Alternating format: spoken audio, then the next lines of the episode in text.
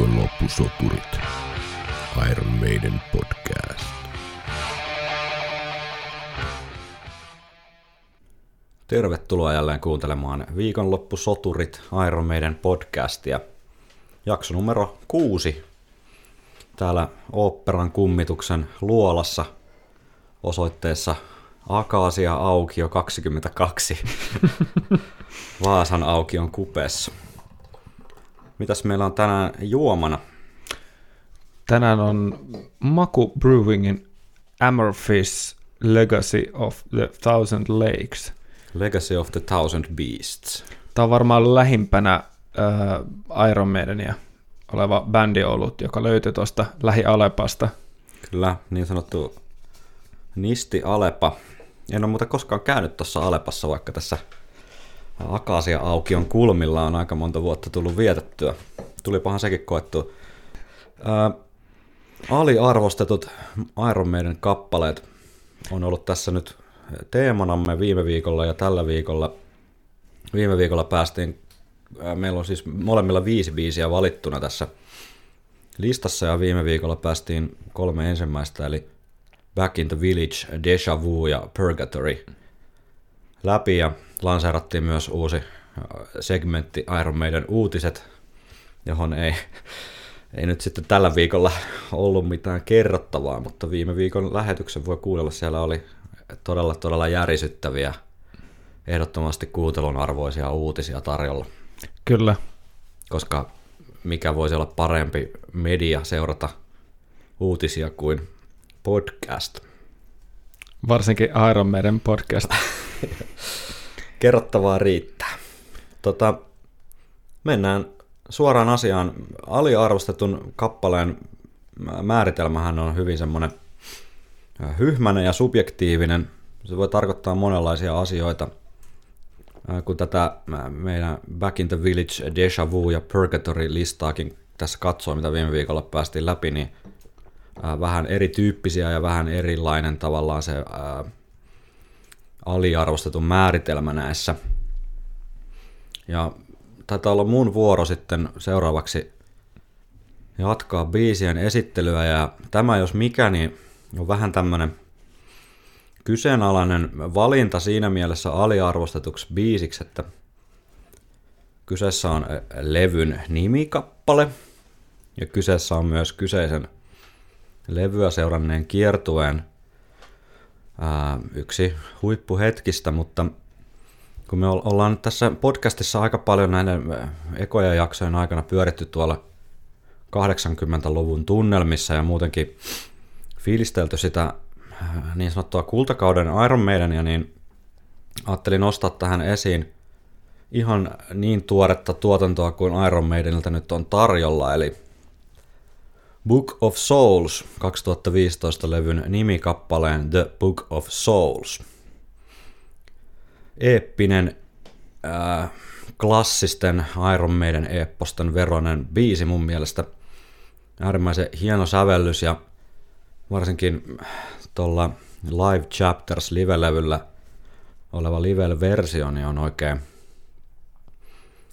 oikein maukas ja nostin tämän myös osittain sen takia esiin, että nyt jo on käynyt ilmi, että meidän podcastia kuuntelee myös ihan suhteellisen tuoreet Iron Maidenin kuuntelijat, jotka ovat sitten podcastin kuuntelun myötä niin alkaneet bändiin tutustua vasta enemmän, niin ihan heitä varten halusin nostaa esiin tämmöisen ihan tuoreenkin biisin, että meidän on ihan aktiivinen ja olemassa oleva bändi edelleen, että ei pelkästään pyöritä siellä 80-luvun biletunnelmissa.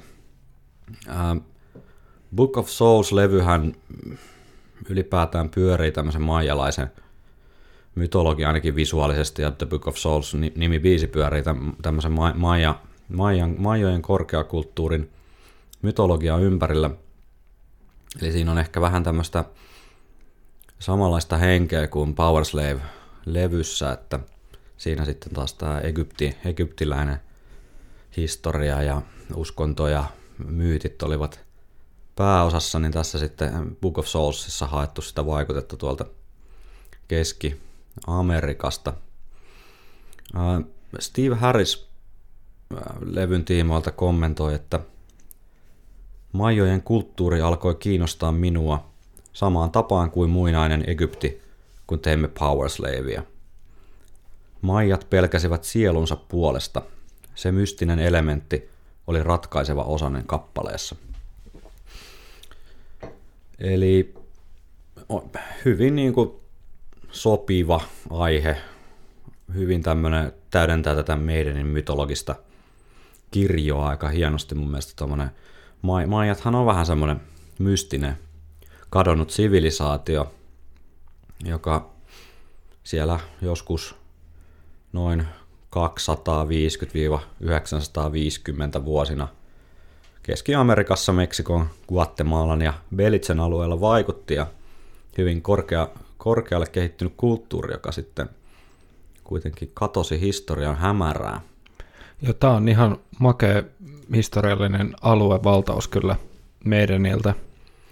Kyllä, ja mm, levy, levyllä biisi, itse asiassa itse tykkään Book of Souls-levystä tosi paljon, se on mun mielestä ihan parhaimpia näitä meidänin tai Dickinsonin paluun jälkeisiä NS Uuden Meidenin, joka on nyt jo parikymmentä vuotta ollut tätä Uuden Meidenin aikakautta, niin tota, parhaimpia levyjä. Ei ehkä kuitenkaan semmoinen Iron Maiden fanien suosikki välttämättä. En tiedä, johtuuko siitä, että vähän liian tuore vai onko sitten, levyllä nyt ei ole ehkä parhaat soundit, mistä sitä useasti kritisoidaan, mutta biiseissä on paljon mun mielestä hyvää ja, ja Book of Souls on on kyllä tota, arvonsa mittainen nimibiisi. Se voi olla toi levin pituus myöskin, mikä on... Se on tosi pitkä, se on ihan totta. Se on niinku, eh, ehkä tämmöinen niinku terminaalivaihe tässä oireessa, mikä meidän lievä semmoinen paisuminen tässä viimeisenä vuosina on ollut havaittavissa, että ne biisien pituudet jatkaa kasvamistaan ja näin päin pois, niin, ja levyjen mitta myös. Mutta tota, itse dikkaan ihan törkeän paljon siis heti alkutunnelmasta. Tämä on siis Jani Kerssin ja Steve Harrisin sävellys ja taitaa olla muuten ensimmäinen Janik Gerssin biisi, mikä meidän podcastissa soi. Joo, ja pakko tähän väliin sanoa, että noissa ei taidettu mainita Back in the Village oli Smith ja Dickinson. Joo omalta osaltani siis, ja Purgatory oli Harrisin mm. käsialaa. Näin jäi mainitsematta, mutta korjattiin vääryys nyt heti. Deja Vusta mä taisin kyllä muistaa sanoa, että se on Murray, Murray Kyllä, biisi. mutta sä ootkin toimittaja. Aivan.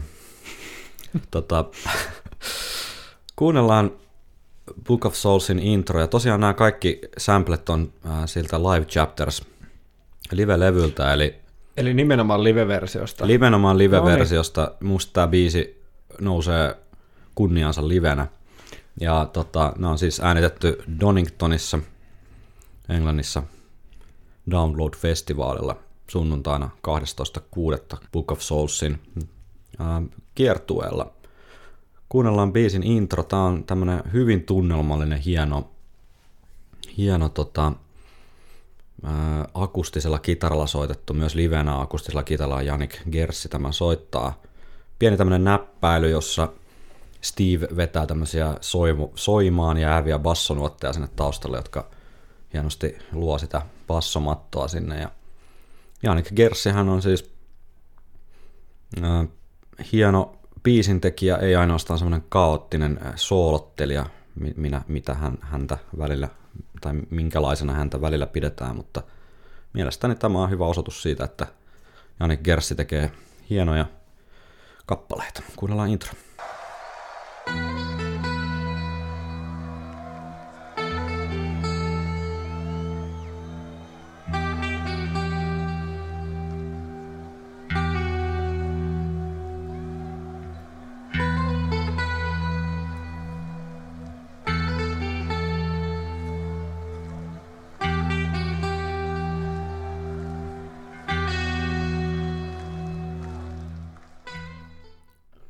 Täytyy kyllä sen verran tunnustaa, että en oikein, mulle ei tule oikein mitään mielikuva, mielikuvia, kun mietin maajalaisen korkeakulttuurin musiikkia. Lähinnä, lähinnä tulee mieleen jotkut tämmöiset panhuilubändit jossain tota, hieman sateisella Aleksis tai Aleksanterin kadulla soittamassa joskus 90-luvulla panhuilumusiikkia, mutta siitä tuskin on maijalaisen korkeakulttuuri biiseissä tai musiikissa ollut kyse, niin en tiedä sitten miten paikkaansa pitävä tämmöinen melodia on, että miten paljon maijalaiset olisi tästä itse tunnistaneet omaa kulttuuria, mutta kuitenkin tuommoinen hieman mystinen ja vie, vie sillä tavalla johonkin muuhun tunnelmaan kuin ihan tämmöiseen niin kuin talviseen Helsinkiin kuitenkin. Joo, ja toi akustinen kitara on jo elementtinä sellainen, mikä vie johonkin ehkä asteen hengellisempään mm. tai semmoiseen mystisempään, mystisempään äänimaailmaan. Irrottaa ehkä siitä perus meidän soundista. Niin kuin me joskus alkujaksossa mietittiin niitä akustisia hommia, että mm. hirveän paljon sitä ei tota, meidänin katalogissa loppujen lopuksi näy. Ei niin, ja hyvä kun toit tämän henkisen puolen tässä esiin, että tässä, tässä tavallaan se tausta, taustatarina Book of Souls-biisissä ja meidänin Steve Harriksen, huom, Harriksen on tämä oikea taivutus, korjattiin tuolla muusikoiden netin keskustelupalstalla tämä. Siellä vääryydet korjataan. Siellä vääryydet korjataan, niin tota, Maijat siis uskoivat, heillä ei varsinaisesti ollut tällaista sielujen kirjaa, niin kuin minä tämmöisenä kulttuurisena ilmiönä, mutta he kuitenkin usko, että, tai ajatteli, että kun ihminen kuolee, niin hän matkaa täältä maan päältä niin tämmöiseen aliseen maailmaan, missä täytyy sitten taistella jumalien kanssa ennen kuin sielu sitten voi jättää maan ja nousta ylös taivaisiin. Niin tä- tällaista tematiikkaa tässä ehkä hyvin tulee tässä introssa. että siellä ää, jossain mm, viidakon uumenissa, niin sielu on ruumista vapautunut ja lähtee ensimmäiseksi alaspäin. Sitten lähtee viisin tavallaan teemariffi tai miksi tätä nyt sitten kutsuisi. Tämä vie mun henkko fiilikset vähän enemmän jopa tuonne To Tame Landiin liittyen tähän meidän uh, Peace of Mind keskusteluun ja enemmän tuonne Egyptiin jälleen kerran kuin, kuin sitten ehkä tota, uh, Maijojen tai väli Keski-Amerikkaa, mutta kuunnellaan.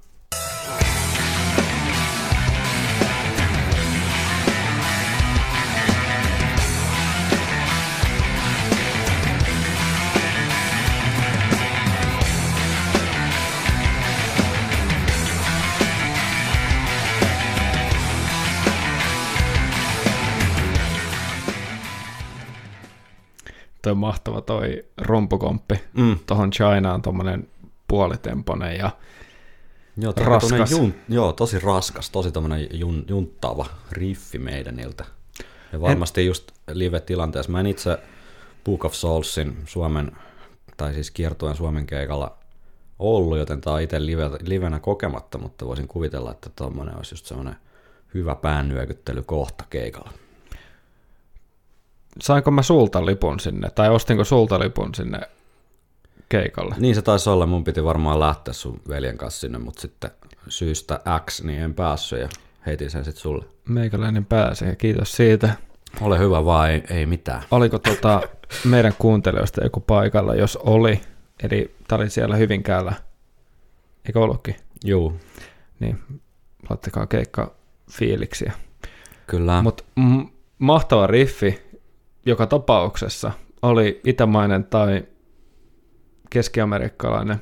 Mä en osaa tuosta Keski-Amerikan äänimaisemasta sanoa, mutta nimi vie jo sinne, niin kyllä siinä tietynlainen assosiaatio, assosiaatio saadaan kuitenkin aikaiseksi. Kyllä siinä saadaan, ja nää, ei ole ehkä tämmöinen tyypillinen Janik Gers-riffi.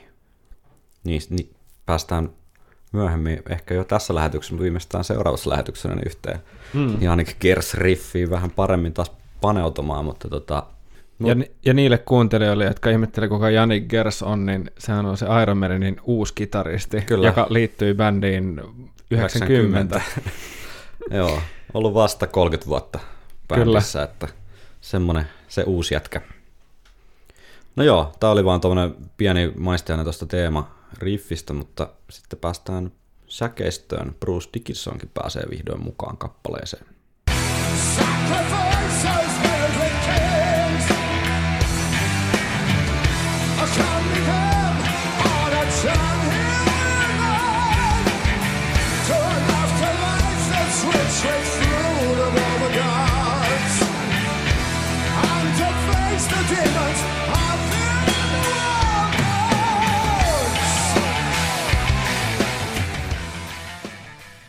Have to face the demons of the underworld.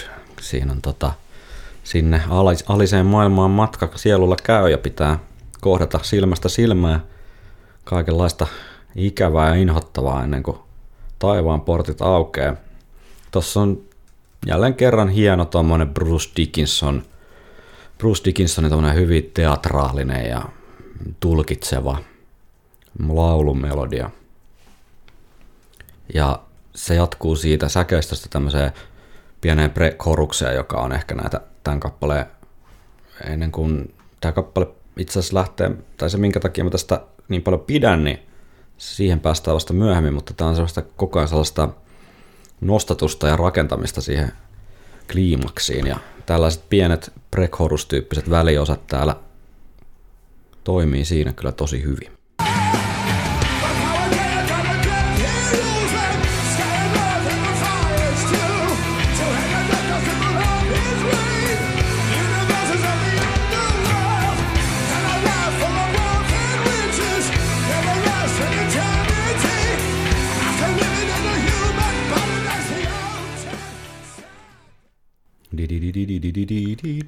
Joo, todella tuommoinen vähän tämmöinen nursery rhyme tyylinen, tai mikä Totta. se on? Niin tuommoinen joku tuutulaulu. Joo, kansanlaulu tai lastenlaulu tai semmoinen rallatus mm. meininki, mutta todella catchy, todella niin kuin osuva. Joo, toistaiseksi biisi on ollut aika rauhallinen ja itse asiassa Kertski on vielä aika rauhallinen.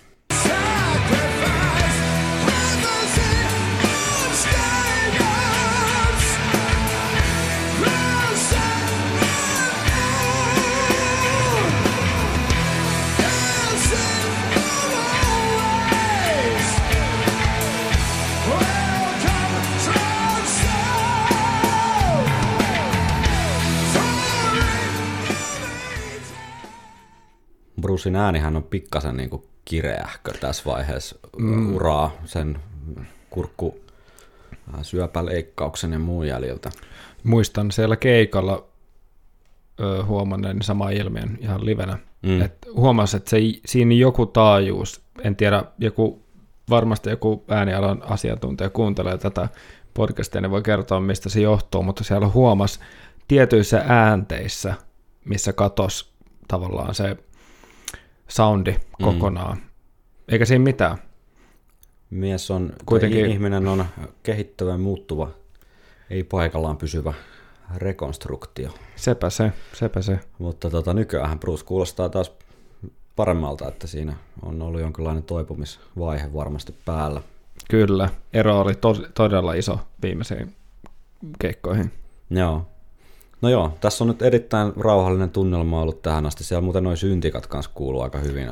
Michael, Michael Kenny, eli, Kenny, eli tota Bruce, äh, anteeksi, Steve Harriksen pitkä pitkäaikainen bassoteknikko Michael Kenny äh, soittaa, soittaa siis livenä kaikki syntikka-osiot, soittanut jo pitkältä 80-luvulta ja jopa joillain levylläkin kreditoitu, mutta yleensä kyllä meidän itse on sitten – Samuelin Taimilla ja tota, Seventh Sunilla, niin kuka siinä nyt sitten ikinä onkaan niitä muutamaa sointua sinne kerinnyt painamaan, niin on sitten soittanut syntikkaosiot, mutta tota, muun muassa No Prayer for the Dying-levyllä, niin ihan Michael Kenny niin mainitaan Kosketin soittajana ja livenä tosiaan soittanut sieltä lähtien niin kaikki meidän niin Kosketin osiot, niin siellä Se... pääsee Michaelkin vähän tekemään muutakin kuin kiristelemään basson kieliä. Sehän oli se kuuluisa Iron Maidenin syntikkalevy. Joo, niin No Prayer for the Dying. niin, kyllä. kyllä. kuuluisa syntikoistaa.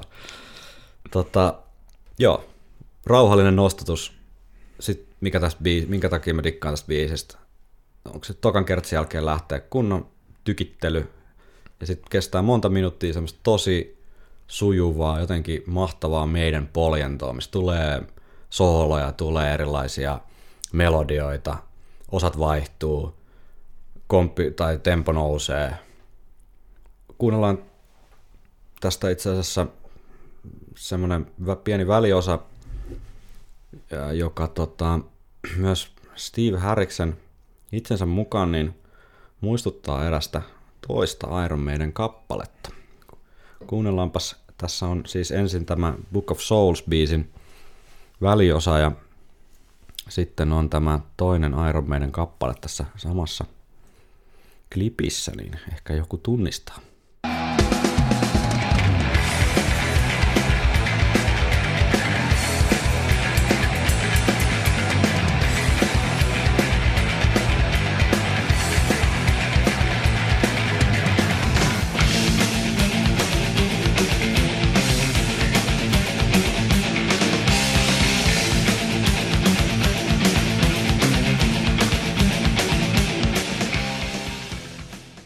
Kuulostiko se Henkan korvaan laika tutulta? Kyllähän se Lost for, tai Lost for Words. Kyllä, Power Slavin instrumentaali biisi siellä. Mutta on just jännä, että tavallaan toinen riffi toisesta kuulostaa vähän niin kuin pastissilta, että samoja ääniähän tai samaa, ihan samaa kulkuahan siellä ei ollut, mm. mutta se jakaantuminen oli aika identtinen, niin se tekee siitä vahvaa assosiaation ja se on ihan ymmärrettävää. Kyllä, Steve Harris itse sanoo, että tämä on siis Janik Gersin biisi, joka ei, ei Powerslavilla bändissä soittanut, niin Steve kommentoi tähän, että kun en kerran kirjoittanut sitä, niin minua ei voi syyttää itseni kopioinnista. Janik ei tajunnut kirjoittavansa samantyylistä riffiä, koska ei ollut bändissä Powerslavin aikoihin. Sitä paitsi ne ovat eri sävellajissa, ja oikeasti miksi emme saisi kuulostaa meiltä. Se on ihan hyvä pointti. Meidän kuulostaa meidäniltä ja that's it. Mutta ehkä tuollainen pieni poiminta vaan siitä, että sieltä alitajunnasta, kun kitaristit biisejä tekee, niin saattaa putkahdella samantyyppisiä juttuja ja se kuuluu niin sanotusti gameen.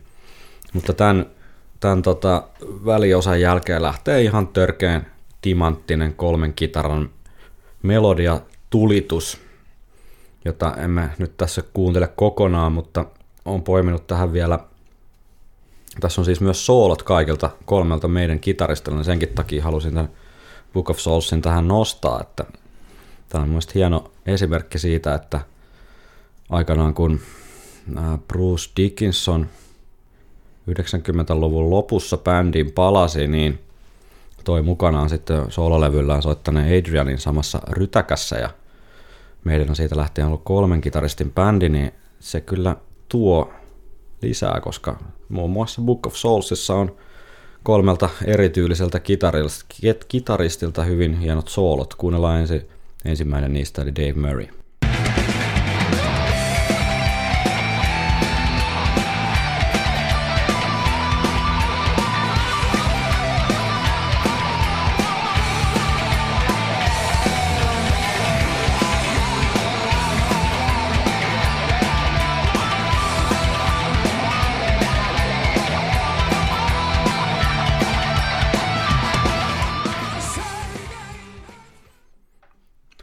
Davilla on sormet vetreenä kyllä. Kyllä on vanhallakin miehellä sormet kyllä vipeltää siellä hotellaudalla suhteellisen sähäkästi. Sitten saadaan vähän tämmöinen janikmaisempi soolo näiden kahden väliin.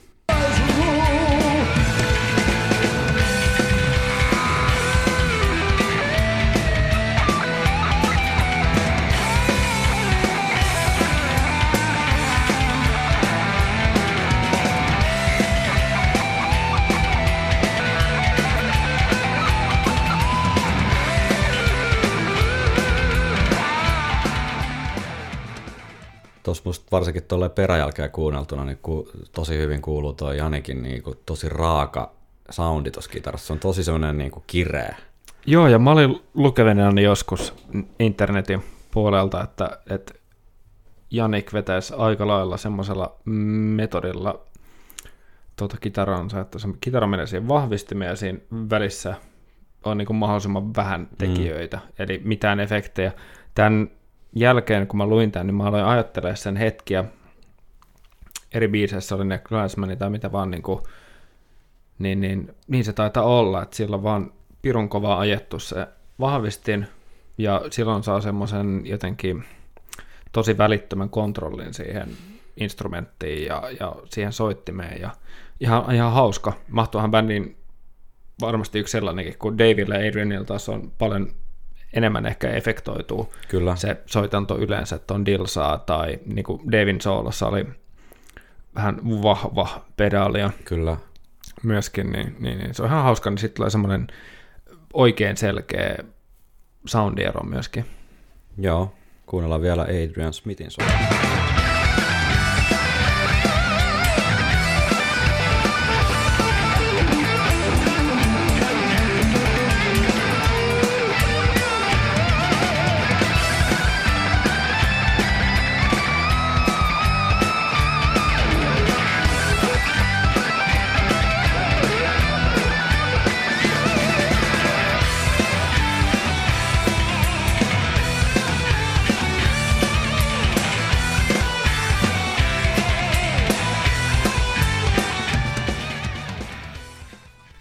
Mahtavaa, kun tuon soolon loppuun tulee tuo kitaraharmonia taas. Siinä on niinku sitä meideniä oikein puhtaimmillaan. Joo, se Maidenin selkäranka selkeästi.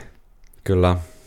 Siinä oli Book of Souls, äh, jos tiivistäisin, niin eeppinen, hieno, ehkä aavistuksen pitkään tavallaan rakentaa sitä jännitettä, mutta sitten kun se biisi lähtee kunnolla käyntiin, niin, niin tota, tosi vauhdikas ja tunnelmallinen ja hienot kolmen Iron Maiden kitaristin soolot siellä ja hieno biisi ja kannattaa uudempaa Maidenin tuotantoa kuunnella, jos et, et ole sitä jo tehnyt.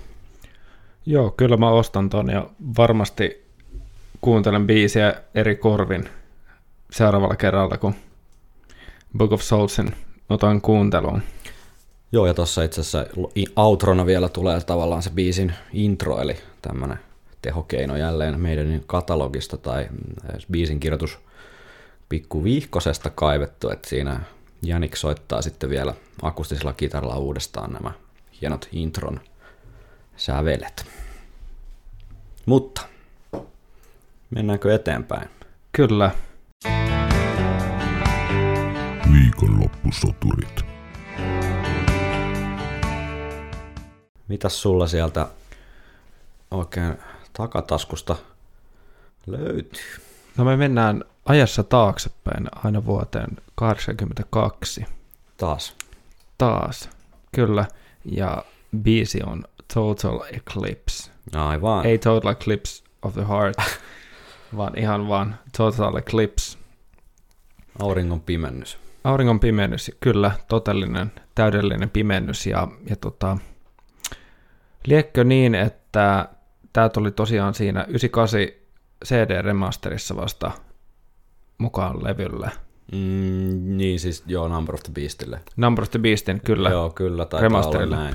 Ja alun perin tätä ei levyllä kuulukaan, Joo. kuulukaan mutta tämä äänitettiin Run to the Hills-biisin B-puolelle. Mm, ja äänitettiin Run to the Hillsin aikaan ennen kuin mitään muita biisejä aivan. levyllä oli edes äänitetty. Okay.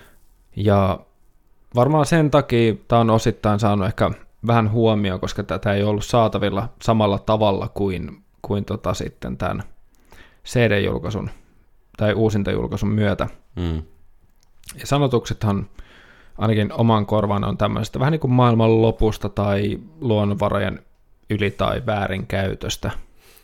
Kenen biisi tämä muuten on? Tämä on Murrayn, Harrisin ja Burrin biisi. Ja taitaa olla ensimmäinen Burrin biisi, joka pääsee AA-listalle. Kyllä, mutta ei ole viimeinen. No niin, tuliko sieltä taas Deja Vu, vai mikä se oli? Bon Voyage. Bon Voyage. Mutta tämä on erittäin helppo perustella, koska intro on jo tämmönen.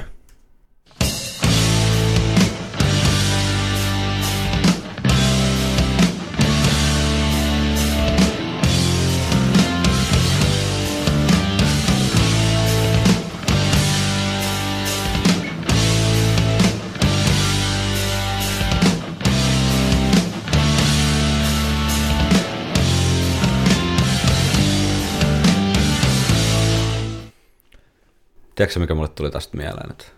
Black Sabbath. No sekin, mutta myös Revelations jotenkin vähän. Totta. Ei hemmetti. Ja mulle tuli itse asiassa tästä nyt mieleen Jarnon sähköpostiviesti.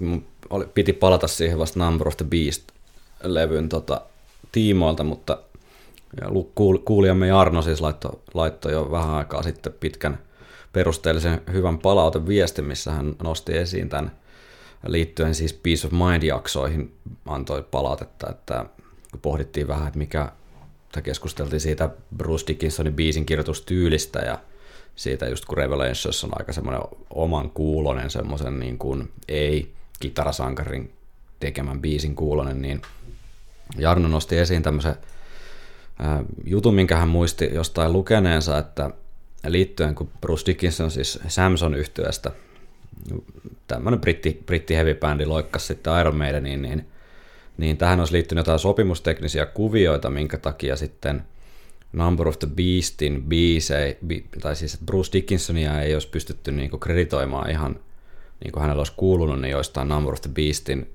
biiseistä. Että hän olisi osallistunut joihinkin biisien tekoon, mutta sitten ei ole saanut niin kuin nimeä niiden yhteyteen johtuen tämmöisistä sopimussyistä. Niin tuli vaan tätä kuunnellessa mieleen, että hieman kuulosti semmoiselta Bruce Dickinson-maiselta riffiltä. Tähän aiheeseen täytyy tota palata, vaatii taustatyötä, vaatii tutkimista hieman, mutta tämmöinen pieni korvan taakse tulevaa varten, niin tiedä häntä, vaikka Bruce Dickinson olisi tuohon vähän osallistunut. Erittäin hyvä nosto kyllä. Ja nyt kun sanot toi, niin mun ei maailma romahtanut, mutta, mutta aloin vaan miettimään sata asiaa samaan aikaan, että, että hemmetti, mitä se onkin silleen, ja se selittää tän ja tän ja tän. Aivan. Mutta tuota, mun noutti oli, että kuulostaa ihan Black Sabbathilta, niin Joo. 80-luvun alon Black Sabbathilta, niin kuin toi Heaven and Hell meininki. Mm. Mä en tiedä, mikä siinä on, mutta joku hyvin vahva assosiaatio sinne, ja sitten tuosta intron tuhkista nousee loistava riffi ja säkeistö, vähän tämmöinen julistava.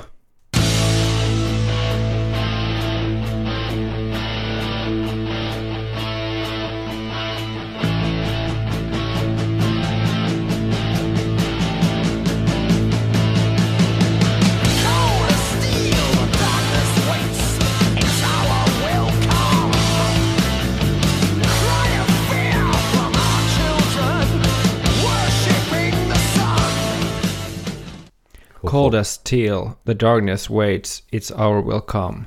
A cry of fear for the children worshipping the sun. Hmm. Täällä palvomme aurinkoa, kun tuhka valuu jo taivaalta. Jep, toi vie just kuulijan ehkä sellaisen niin kuin alert-tilaan. Ja tämän jälkeen mun mielestä pieni Sabbath-viba nostaa taas päätään tässä prekoruksessa tai bridgessä. Mutta tossa, oli, tossa on todella, todella siisti toi ihan tosi simppeli niin kuin riffi, mikä sitten sit Clyburnin rummut lähtee. Se, tut, tut, tut, tut. Joo, Pikku- hyvä nosto, joo. hyvä nousu siinä. Tosi ja, siis tommonen klassinen tavallaan rocki heavy juttu, mutta ei ole meidän niin usein kuultu. ei, ei välttämättä, ja ehkä enemmän just täällä jossain alkuvaiheessa, mm. en tiedä. Sunrise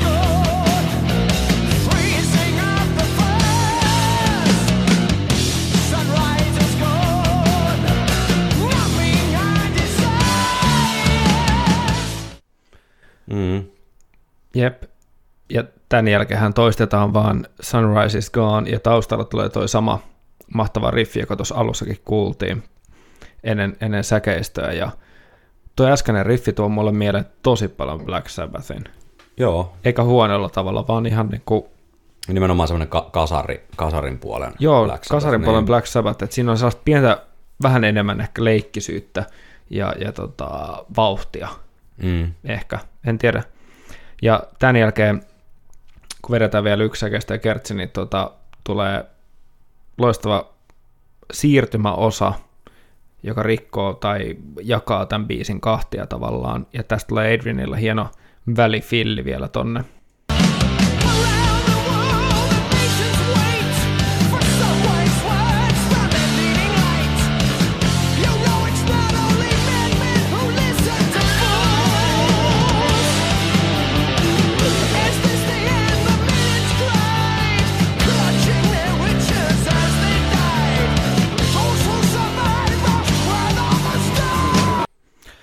Erittäin hieno nosto. Ja jotta vauhtia loppuisi, niin mulla on täällä tämmönen notaatio kuin Ultra Speed Tykitting ja Davin Soolo.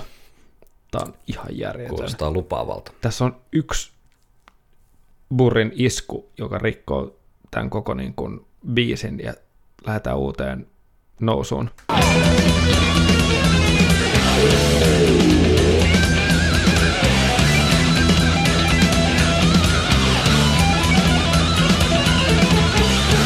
Sitten Adrian.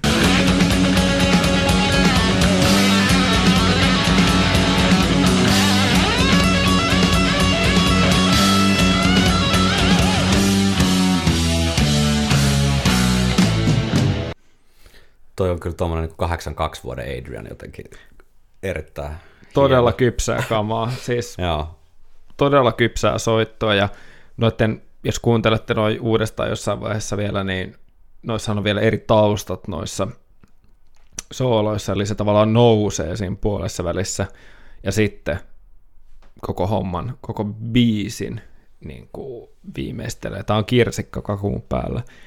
Tämä on myös ehkä syy, miksi ne ei soittanut tätä livenä sen jälkeen, kun ne täällä kiertoilla tämän soitti. Siitä voi katsoa myös liven. Se on myös todella kova Hammersmith live löytyy. sehän on Ja Hammersmith, tota- sehän on koko keikka ihan, ihan järkyttävän kova. Jep, tässä biisissä on tempoa todella paljon, mutta tässä mennään myös todella, todella korkealle. Ja tämä on yksi mun Brusen huippuhetkiä. Taitaa mennä top 5 Brusen hetkiin. Oho, oho, no nyt, nyt korvat hörölle.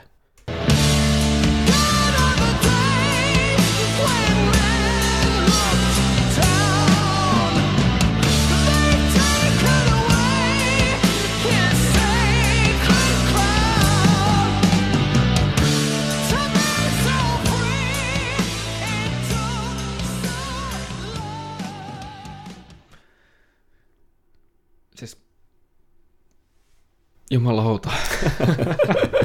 Sitten tuolla taustalla menee tuommoiset heleät kitarafillailut, niin en mä tiedä. Ton jälkeen tulee vielä tosiaan tyypillinen meidän kikka, eli palataan vielä introon. Joo, tai on, intro toimii outrona. siitä onkin tässä ollut esimerkkejä. Olisiko siinä Tässäkin. tarpeeksi perusteluita? Miksi on aliarvostettu? No siis Total Eclipseihän liittyy tämä keskustelu, että, että tota, ää, Steve Harrison haastattelussa myöhemmin sen myöntänyt, että se oli niinku kahden kauppa Total Eclipsein ja Ganglandin välillä. Aivan. Niin, niin tota, miksi sun mielestä Total Eclipse olisi pitänyt olla Number of the Beastillä eikä Gangland? Täytyy sanoa, että jos pitäisi valita, niin mä olisin kyllä ehkä intuitiolla laittanut sen Total Eclipsein, mutta Mutta pääsemme seuraavaan biisiin. päästään varmasti se, mä arvasin.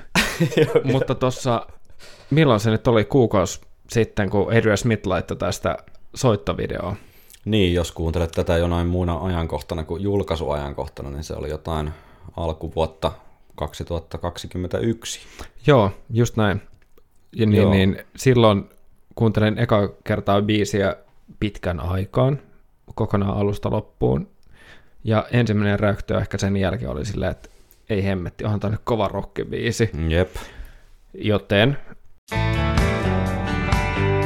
Viikonloppusoturit.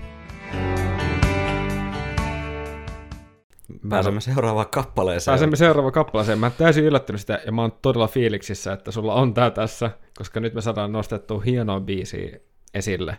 Se on Ehkä- siis Gangland, no, joka Number of the Beastille sitten päätyi Total Eclipsein sijaan. Ja erityyppiset biisit. Total Eclipsessä on, on sitä semmoista meidänin jotenkin äh, semmoista eeppisen meidän biisin vibaa siinä, että siinä on erityyppisiä osia ja se kasvaa se biisi ja siinä, siinä tavallaan ei tiedä aina eka kertaa kuunnellessa, että mitä seuraavaksi tulee.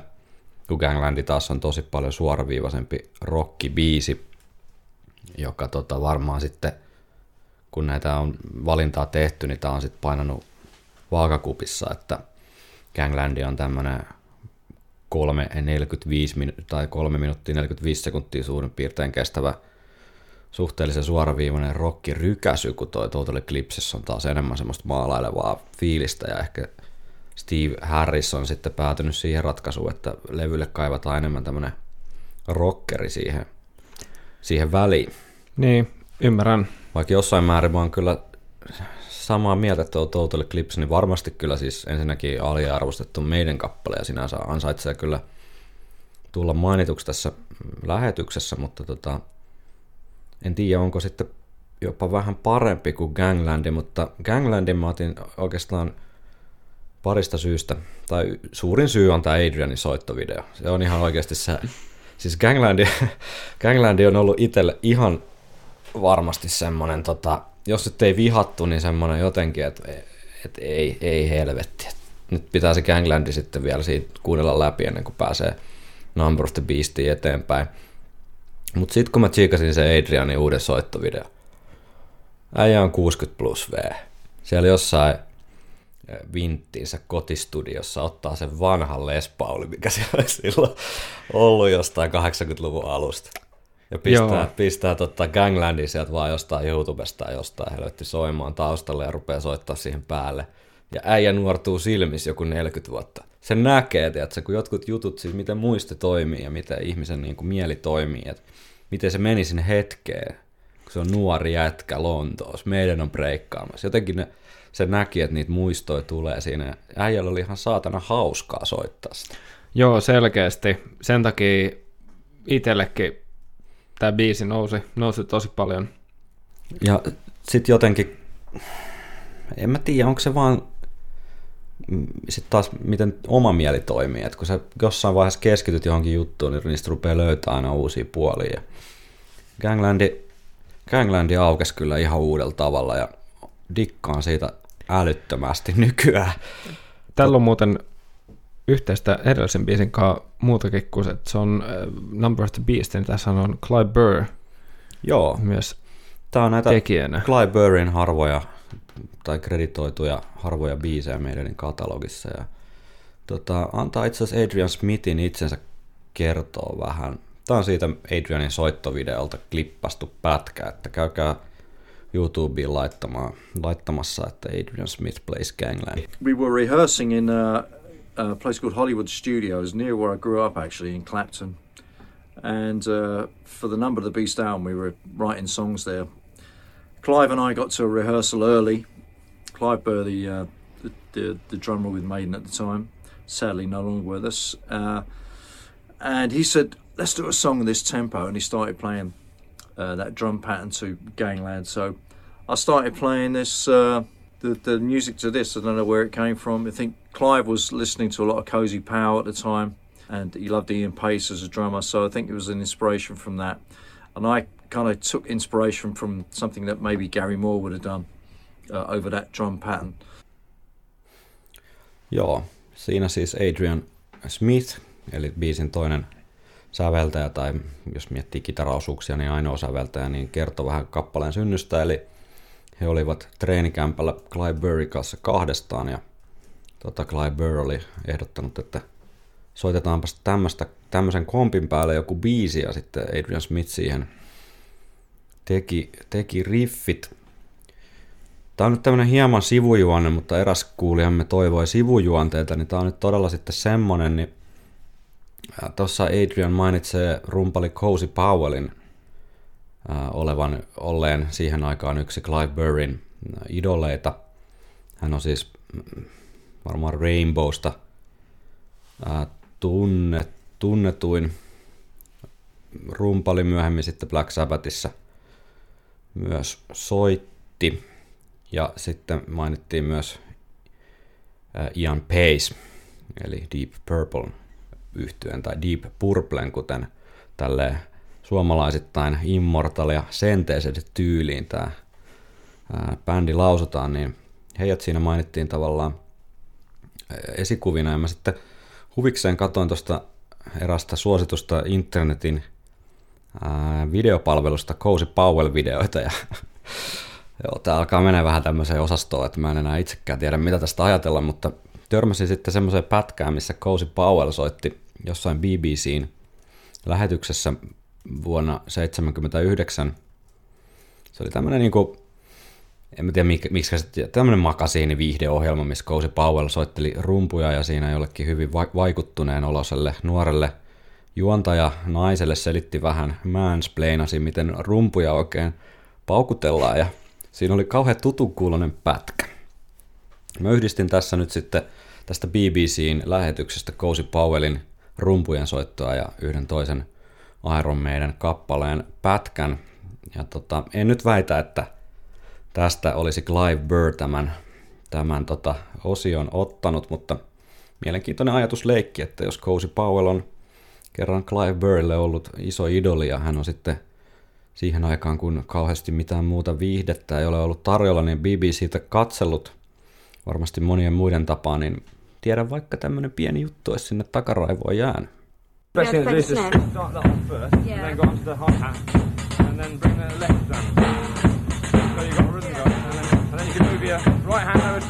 thanks, just Ned.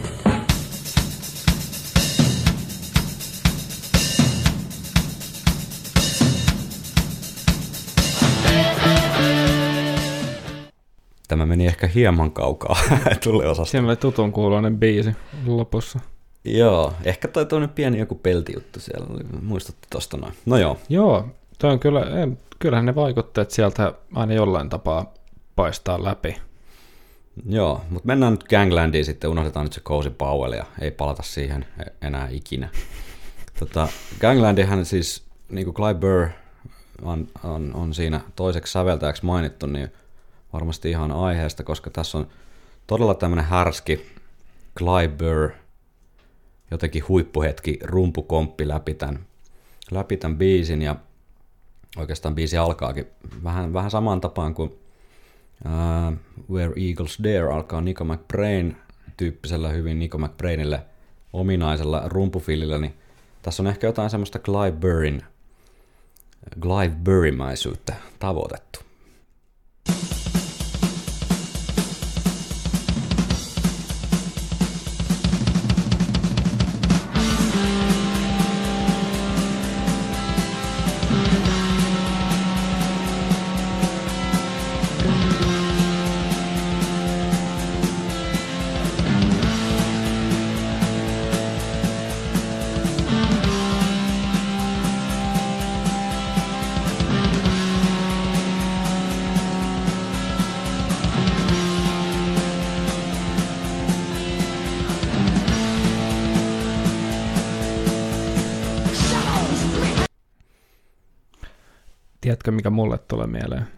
Van Halen.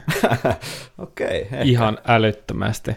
Okei. Okay. Toi rumpubiitti, siis Hot for Teacher, Mm, aika lähellä. mm. Mutta sitten toi Totta. tietynlainen sointien maalailu ja Totta, totta. olihan Van Halen jo ehdit, ehtinyt, ehtinyt uransa aloittaakin jo tuossa vaiheessa ja vaikuttaa varmaan niin kuin interkontinentiaalisti ainakin jossain määrin. Joo, ihan mielenkiintoinen haku. En ole ajatellut sitä tolleen, mutta voi olla. Siinähän tämmöinen periaatteessa äärim, äärimmäisen simppeli. Vähän sen kuulonen riffi kieltämättä, että se on niinku treeniksellä. Silloin kun muut ei ole ollut paikalla, niin on vaan ruvettu soittaa jotain sointui siihen rumpukompin päälle. Siinä on mm. vähän semmoinen viba ehkä. En tiedä. Se on säkeistä... pieni, pieni kasvatus. Niin. Sitten kun Bruce pääsee messiin, niin mun mielestä tää, tää vaan jytää eteenpäin.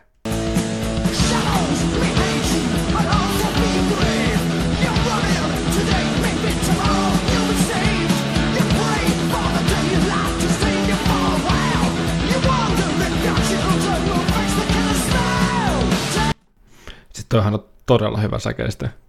Mm. Siis tosi tommonen aggressiivinen ja jotenkin semmoinen kuumottava. Tässähän on tämmönen gangsteri, gangsteritarina, tämä ei kumma kyllä perustu mihinkään gangsterielokuvaan, mikä voisi ehkä kuvitella, että sopisi hyvin meidänin, meidänin tota, tapaan. Komissaario Palmu. Komissaari, Pa- joo. tota, joo, mutta siis Gangland niin on ihan tämmöinen jotenkin, siis vaan keksitty geneerinen tai gangsteritarina, mikä ihan hauskalla tavalla ke- tai se kertoja tässä sanotuksessa niin on tavallaan tämmöinen gangsteri, joka vähän niin kuin pelkää tai pälyilee olkansa yli koko ajan, että on tämmöinen pieni uhka, että milloin tahansa varjoista voi tulla joku ja pistää sut päiviltä, eli tämmönen hieman ehkä kriittinenkin näkemys tämmöiseen rikolliseen elämäntapaan, että onko se sitten sen arvosta, että saat henkesi ja perheesikin henkes, hen, hengen edestä pelätä. Mutta tässä on tämmöinen mielenkiintoinen tavallaan näkökulma poimittu just, että tämmöisen yhden gangsterin perspektiivistä nämä sanotukset etenee. Ja tämmöistä kyllä Bruce Dickinson on sitten myöhemmin kyllä harrastanut. Saa jälleen kerran miettimään tätä Jarnon sähköpostia, että voisiko tässä olla oikeasti Bruce Dickinsonin sanat, mitä ei ole vaan sitten sopimusteknisistä syistä voitu Brucelle ää, kirjata, mutta tota, siihen toivottavasti palaamme. Tuskin mitään faktaa mistään löytyy, jos tämmöistä sopimusteknistä kikkailua on jouduttu harrastamaan, mutta ehkä palaamme tähän pohdintaan myöhemmin. Biisin paras osa. Se ei Anna osa. palaa.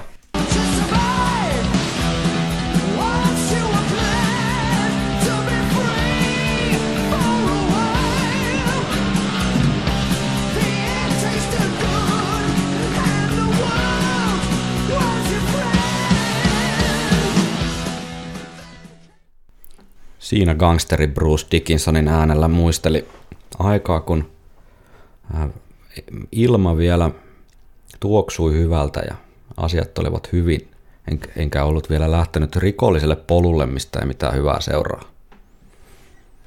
Se oli hyvä osa. Todella hyvä. hyvä, hyvä. iskelmä. Se, minkä takia Ganglandia varmasti vihataan, niin on Ganglandin kertosää, mikä kieltämättä ei ole ehkä sitä timanttisinta meidäniä.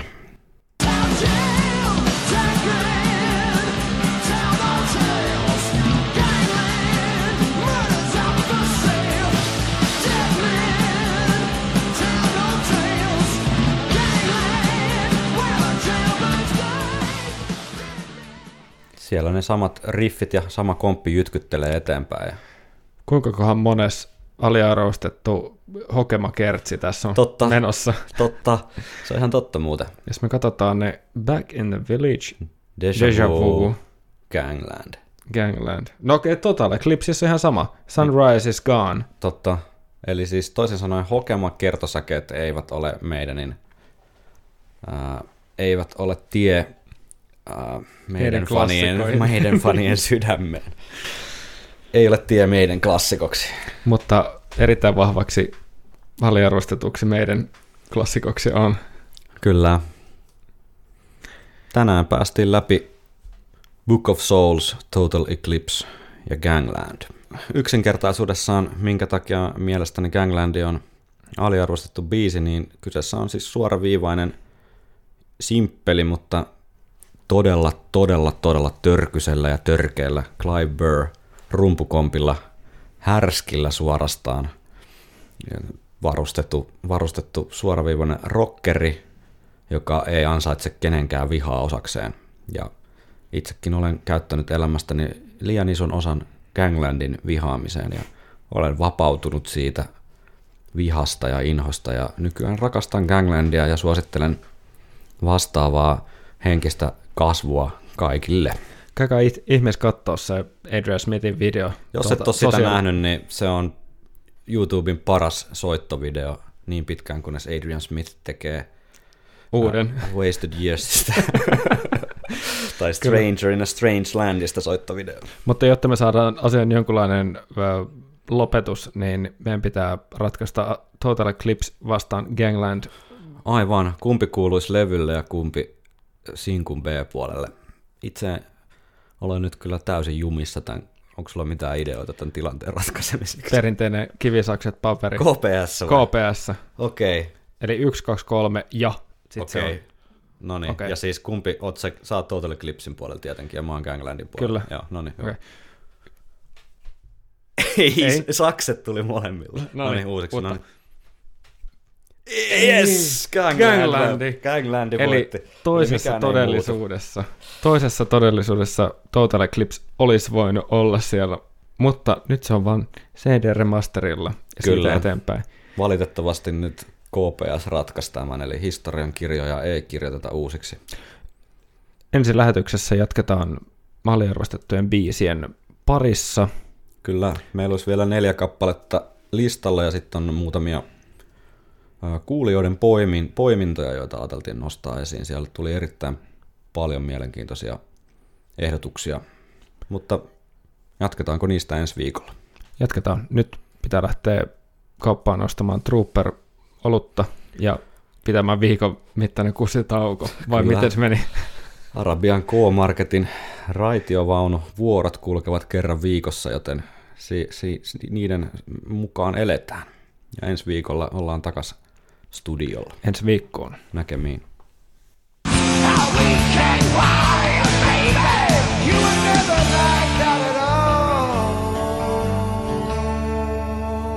Viikonloppusoturit.